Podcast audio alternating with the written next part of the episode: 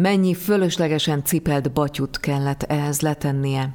Nem akarta észrevenni, hogy az évtizedeken át hordott terhekbe belerokkan, hogy meggörbült a háta, és a szárnyai helyén véres csonkok meredeznek. Szeretetlenség, meghurcolás, pellengérre állítás, árulás. Kőbányától New Yorkig vezetett az útja, és ez az út embert próbálon hosszú volt. Maga mögött akart hagyni mindent, nem csak azt, ami fájt, a jót is, színpadot, filmet, kottákat, mikrofont. Ami volt, elmúlt. Már másról szól az élete, de még mindig álmodott arról, hogy a mikrofon elé lép, a közönség elnémul, és énekelni kezd. Csak mikor ébren volt, valahogy azt akarta, hogy hagyják őt békén. Nem hozható vissza semmi abból, ami volt. Minden megváltozott. És jó volt ez így. Jól meg volt ott. A tengert, a tengerillatot, a morajlást imádta, és a csendet, megnyugvást hozott számára. Olvasható Pivarnyik Anikó Karádi című zenés pódium előadásának ajánlójában. Karádi Katalin első mozifilmjével, a Halálos tavasszal a 30-as, 40-es évek ünnepelt dívája lett itthon. A végzett asszonyát kilenc év alatt húsz film főszerepben láthatta a közönség. Öltözködését, kalapjait, hajviseletét, viselkedését fiatal nők ezrei igyekeztek utánozni. Alakját, különös varázsát sokan megidézték az elmúlt évtizedekben. A Karádi című előadás rendezője Dévényi Ildikó színművész. A Karádi Katalin életéről szóló kétszereplős darabban Lukács Melinda mellett játszik. A színdarabban nyolc karádi dal csendül fel Tóth Gábor zongoraművész kíséretében, köztük olyanok, mint a Ne kérdezt ki voltam és a Hanvadó cigaretta vég.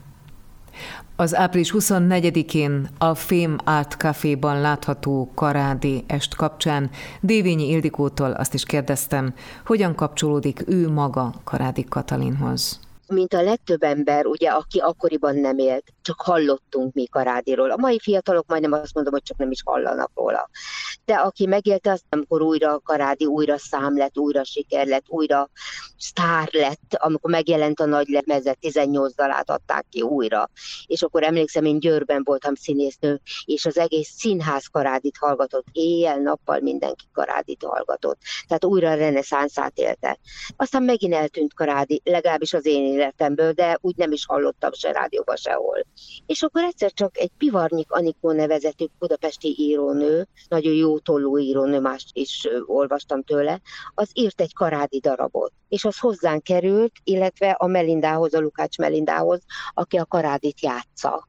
Én nem a karádi Katalint játszom, hanem én a legjobb barátnőjét, a Mohács Ilonát, aki végigkísért ennek a nőnek a szörnyű életét. Ez nem a Frank Adél volt, a pesti kalapszalonos, hanem ez a Mohácsi Ilona, ez a társalkodónője, az igaz barátja volt.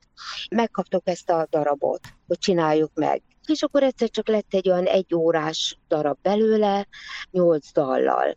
És akkor azt gondoltam, hogy én azt szeretném bemutatni Karádiból, amit én látok ebből a darabból hogy milyen élete volt ennek a nőnek. Ugye mit tud egy normál ember Karádiról a hambadó cigaretta végdalt, hogy csináltak róla filmet, hogy óriási sztár volt, hogy náci volt, kommunista volt, ki tudja, hogy mi volt. Ugye ez volt egy ilyen vonal, amit tudtak az emberek. És amikor én ezt a darabot elolvastam, akkor láttam, hogy itt egy nagyon-nagyon összetett, nagyon-nagyon kemény, kegyetlen élet volt. Volt öt éve ennek a nőnek, amit ha azt lehet mondani, hogy szép volt, a többi a legszörnyűbb dolog volt és egy csomó dolgot megtudtam róla, és azt gondoltam, hogy én ezt, ezt szeretném elmondani a nézőknek.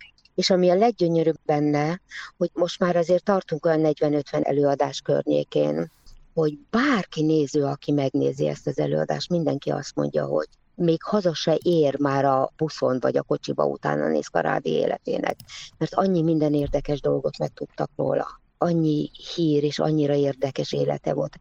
Nem akarom lelőni a darabot, de hogy ő 20 évig Brazíliában élt. Hát erről én például nem tudtam, és nem is akárhogy elég nagy sztár volt. Egyébként maga a darab inkább megható, vagy inkább érdekfeszítő? Hogyan uh-huh. látott te? Megható, az biztos, mert sírnak a nézők. Tehát olyan édesek, amikor jönnek, tudod, férfiak is, akik nem szoktak sírni, és azt mondják, hogy Ildikó, képzeld el, sírtam. Vannak olyan részek, ahol bizony kicsordul a könyv.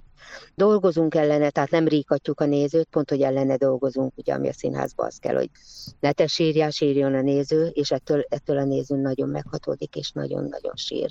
Aztán persze van nevetés is benne, az mondjuk az én kezemben van a nevetés, nem a parádi kezében, hogy egy-egy hangsúlyjal, egy-egy mondattal én megpróbálok egy kis humort belecsempészni, és a nézők nagyon veszik, ugyanis abban is hiszek, hogy nem lehet a nézőt egy órán, két órán keresztül csak ríkatni. Meg is kell nevettetni, mert különben belehal. Hát ez olyan, mint az élet, amikor a legnagyobb bajba vagyunk, akkor is meglátjuk a hülyeséget, a furcsa bizart a világban is, és örülünk, ha nevettetünk. Karádinak az alakja nőként is erőteljesen megjelenik, vagy inkább művészként, vagy hányattatott sorsú emberként ábrázoljátok őt inkább? Nem akartam egy Karádi hasonmást, mert az ő volt. A színésznő, aki játsza majd, tehát egy gyönyörű nő, olyan szép, mint a Karádi volt egy szép nő gyönyörű hanggal megáldva, hála jó Istennek nem akartuk, de azért egy picit az öltözködésbe arra megyünk, azért egy picit a modern haját a, a Melindának egy kicsit karádésra sütjük be, de nem, nem élünk a 40-es években. Tehát nem tudja a néző, nem is foglalkozik azzal, hogy most ez mikor játszódik. Ez nekem egy visszaemlékezésem, de ott is fő van rak, oda van rakva a kérdőjel, hogy ez most játszódik, hogy visszaemlékszik ez a Mohácsi Ilona.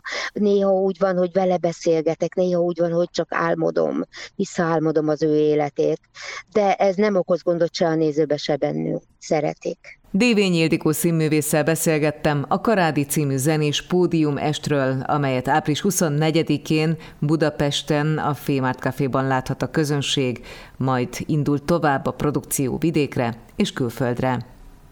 Kedves hallgatóink, hamarosan folytatódik Papagéno Klasszik című műsorunk április 23-ai adása a második órával. Benne először megtudhatják, hogy kikapta idén a legjobb Shakespeare alakításért járó Gábor Miklós díjat. Várjuk vissza Önöket a legfrissebb hírek után.